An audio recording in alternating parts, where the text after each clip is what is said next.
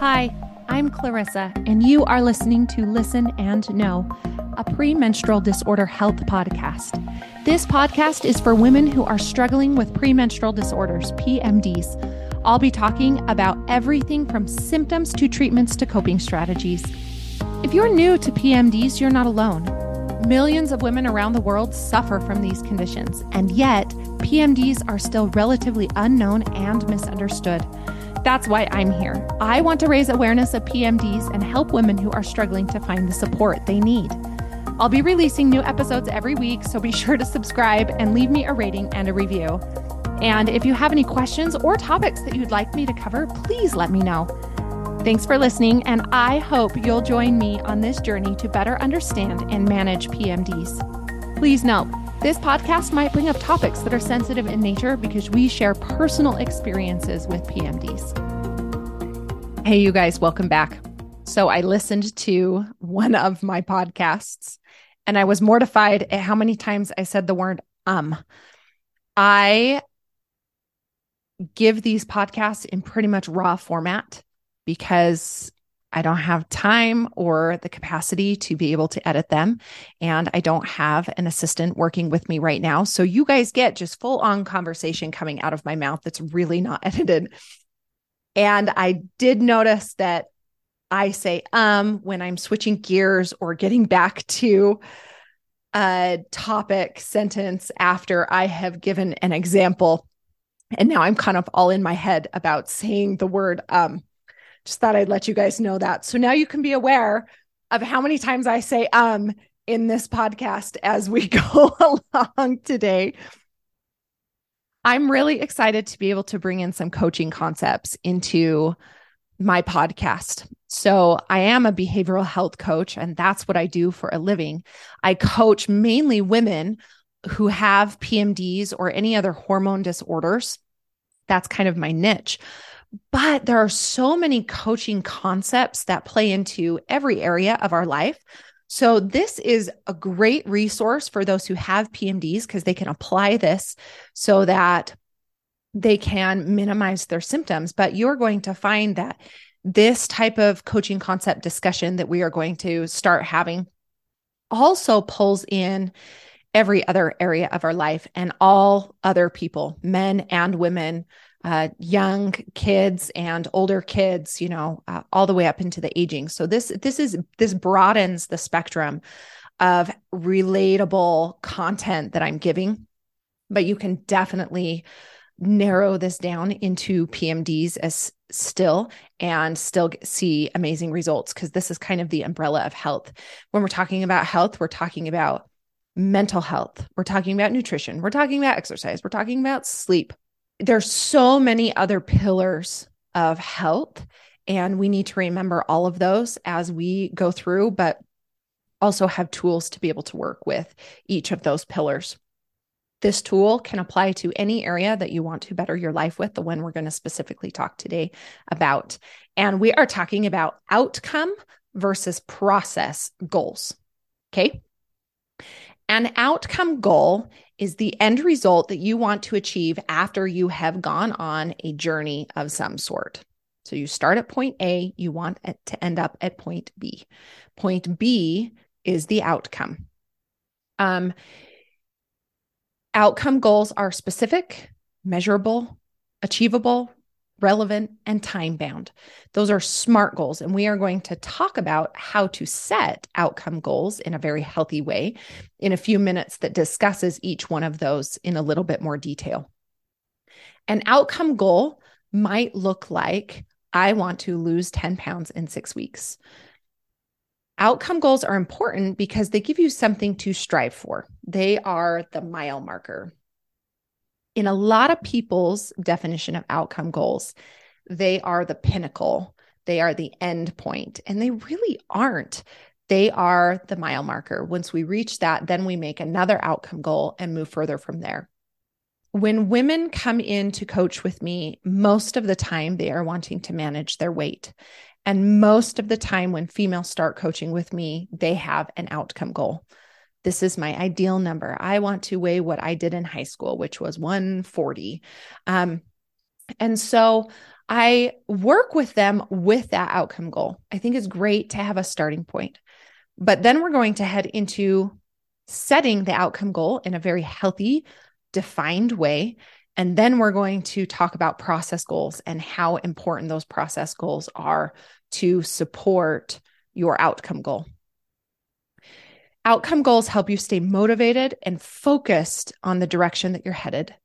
When you have a clear set outcome goal in your mind and written down and focused on, it's easier to make decisions and take actions that help you achieve that outcome goal.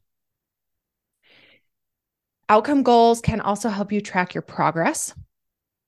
So there's something you can really check off when you know what you're working towards. It's easier to see how far you've come and how much further you have to go. This can be a great motivator to like keep going or to look back and celebrate uh, what you have learned, even when things get tough. That outcome goal can be your, you know, final destination in your head. And so you're striving for that as you go along that journey, and that really just gives you direction. How do you set outcome goals? Well, let's talk about a few tips. So, again, SMART goals specific, measurable, achievable, relevant, and time bound. S, specific. What exactly do you want to achieve? You can't just say, I want to lose weight. That's not specific. You got to give me um, a number. You got to give me uh, in a healthy way, um, measurable. So that number is how you can measure that goal. So 140, you know, that's my goal. 208, that's my goal. Uh, 163 that's my that's my goal and it's measurable because i might be at 215 right now and i can measure from 215 to 140 or i can measure 215 to 163 so how will you know when you've achieved them that's how you measure that so i can't say i want to be a good human being that's not measurable i can't know if i've achieved that or not but I can know if I have done 100 good acts of service secretly in 30 days. Okay. So we're just defining, we're taking our goal and we're defining it down a little bit more. So the third one is that it's achievable. If your goal is too difficult, you are going to give up. And we don't we don't want that. So we're looking for something that is what I tell my clients. I want it to stretch you. I want it to be just right outside your comfort zone, achievable, but not ridiculous. Okay. Um, we don't want you giving up on your goals because then it actually makes it harder to start the next one. Make sure your goals are relevant. Are your goals aligned to your values and priorities? Um, I'm a mom of three girls. I own a business. My husband owns a business. A goal to travel a week out of every month is probably not relevant to the circumstances that I am in right now. But a goal to take my family on vacation twice this year might be more relevant. And that's already a stretch for me. Usually it's like once. So I already know that that would stretch me enough that then I would have to make some process goals in order to be able to reach that outcome goal. And finally, time bound. When do you want to achieve them by? It's really important to have a date of an when you want to reach that mile marker. When it comes to uh, weight, are the relevancy is an interesting concept to think about because a lot of people want to lose weight but the circumstance that they are in, maybe the condition that they have, like PMDD, or um, how they eat, their family culture will not support weight loss. Maybe they travel a whole bunch and have to eat fast food a lot. There still is some sort of option there, but we really have to look at what's going to be our priority. Um, and if that weight loss is really the priority, how can you shift the rest of your life around to meet that relevancy? Once you've set an outcome goal, but then it's time to start taking action, breaking down your goals into smaller, more manageable steps. This makes your goal seem less daunting and more achievable. It's important to track your progress as you do this. I ask my clients to weigh in every single day. Number one, as you choose to do that, there's less fear of the scale. There's also the stat the stat points of being able to track how your body fluctuates throughout the week and throughout the month, especially during a female cycle. But also so that we can see over time where your weight and what your weight is doing. That's a good way to track that. So it's a good way to track your progress. There's many other ways to track outcomes without tracking your weight. It could be circumference. It could be pictures of how you look, you know, how do you want to track that progress? This will help you stay motivated and on track. Like I have to sometimes set reminders on my phone when I am working on an outcome goal to be able to, you know, check in with a coach or take pictures or take measurements. I have to have a reminder. Um, you can keep a journal, use a goal tracking app, and like I said, set reminders for yourself. So, outcome goals are a mile marker. They give us direction, and then we head in that direction. However, there is a caveat to outcome goals. Sometimes we expect to reach that goal, but our in health issues, our body does not have to meet our brain's expectations. So there are women out there who can be doing everything that they possibly can for their health and not be losing weight. And they can get really discouraged by the outcome goal. Uh, there can be ladies who go buy that extra small swimsuit because they want to feel amazing by summer you know, and you can have all the smart explanations in your goal. I want to weigh 150 by uh, June 2nd so I can hit that swimsuit on my cruise, right? Like you can have a smart goal, but then your body it does not respond in the way that you want it to. And this is where process goals become really important and really relevant to specifically women who um, have bodies that do not keep your brain's expectations. so, what process goals are is they are the steps that you take repetitively to achieve your outcome goal. They're actions that you need in order to achieve the outcome. For example, a process goal for losing 10 pounds might be to hire a coach, eat on your meal plan, and exercise regularly. Process goals can be important because they can help you make process uh, progress towards your outcome goals.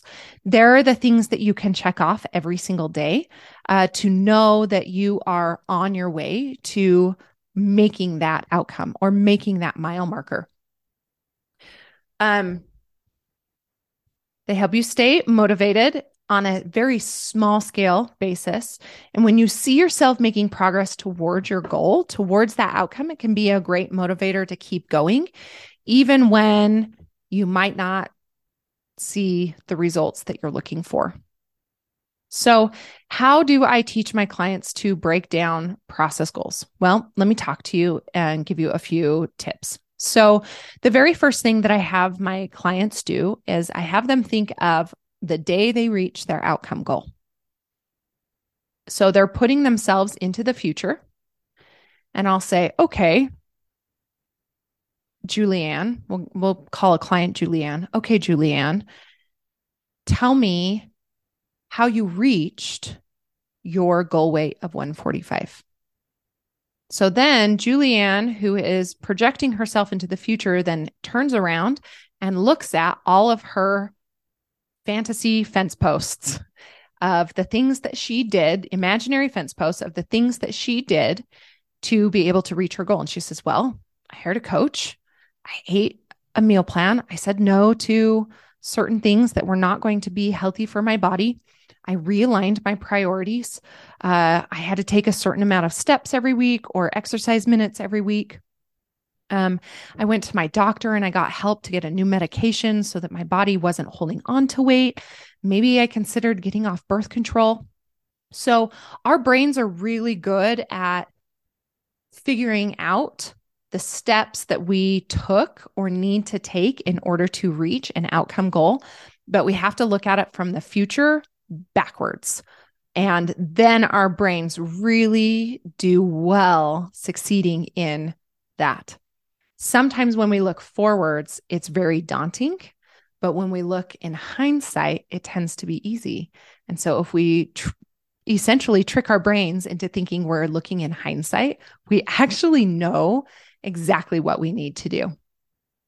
So once we get those things down from future tense looking past, we can then break each of those things down into smaller, more manageable steps.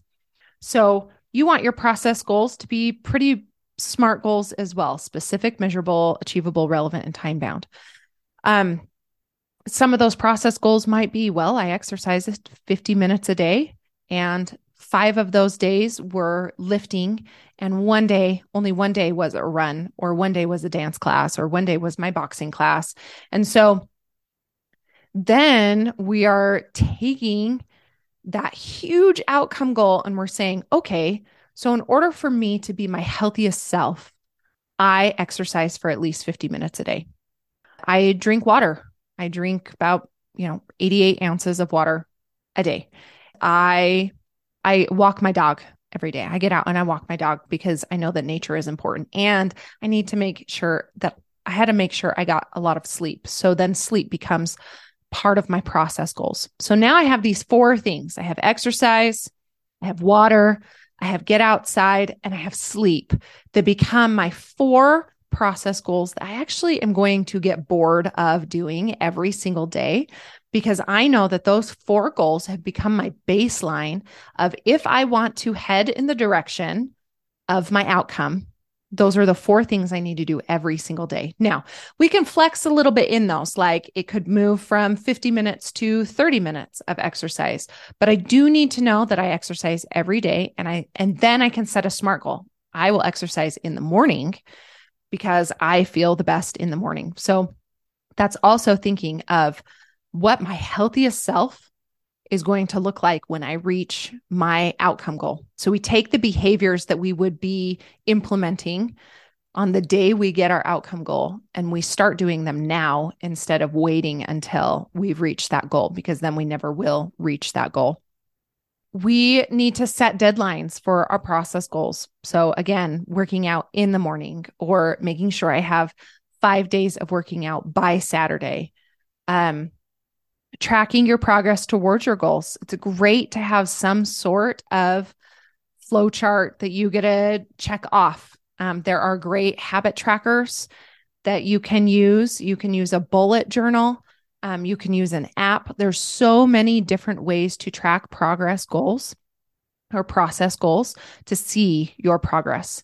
Um, and then I what I like to do with my clients is I like to split their outcome goal into rewarding them for keeping their process goals for a certain period of time. So if my clients keep their process goals for 2 weeks, they will, you know, get a massage or they'll get a gift card to go purchase some new makeup from the store or something. So we're we're choosing to reward ourselves for completing the process, not for completing the outcome.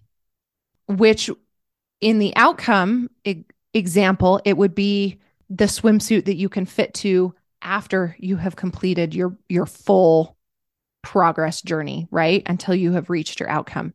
But in this case, I'm saying it doesn't matter what my outcome is. If I do my four things that we talked about, the four things that you set up for yourself, the five things you set up for yourself, I would say no more than five, or it gets pretty overwhelming. That I'm going to reward myself for a certain number of tick boxes of like checked boxes versus reaching that outcome goal. Then I am feeling motivated to keep going on the basics versus to be maybe uh, disappointed that I haven't reached my goal soon enough. So, additional tips for your process goals. Make sure your process goals are aligned with your outcome goal. Okay. You, most women cannot run a marathon and lose weight at the same time. Our bodies just really don't like to do that. So you can't say, I want to lose 20 pounds and I'm going to run, you know, a certain amount of miles every day to prep for my marathon. That doesn't work. You have to be realistic about what you can achieve. Um, I've had multiple times where I have like planned out to a T my day and then it doesn't work that way. And I have to be realistic in understanding that we all have a finite amount of time every day. Like we truly are limited creatures and we can do anything, but we can't do everything all at once. And so we have to really look at that and take that into consideration. Don't be afraid to adjust your process goals. That's one of the reasons why having a coach is great. And that's something that I do with my clients is we'll say, okay, what was your goal this week? All right, let's talk about roadblocks. Let's talk about your wins and learns for the week and let's adjust as needed. And then we'll kind of reset what we call their basic three. And their basic three are process goals, the things that they need to do every day to head to head in the direction of their healthiest self. Um, don't give up. It's not when you, it's not if you mess up, it's when you mess up and how fast you can get back on track.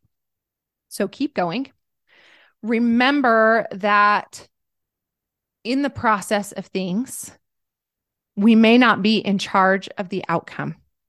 We don't have control of that outcome, but we definitely have control of the actions that we take every day.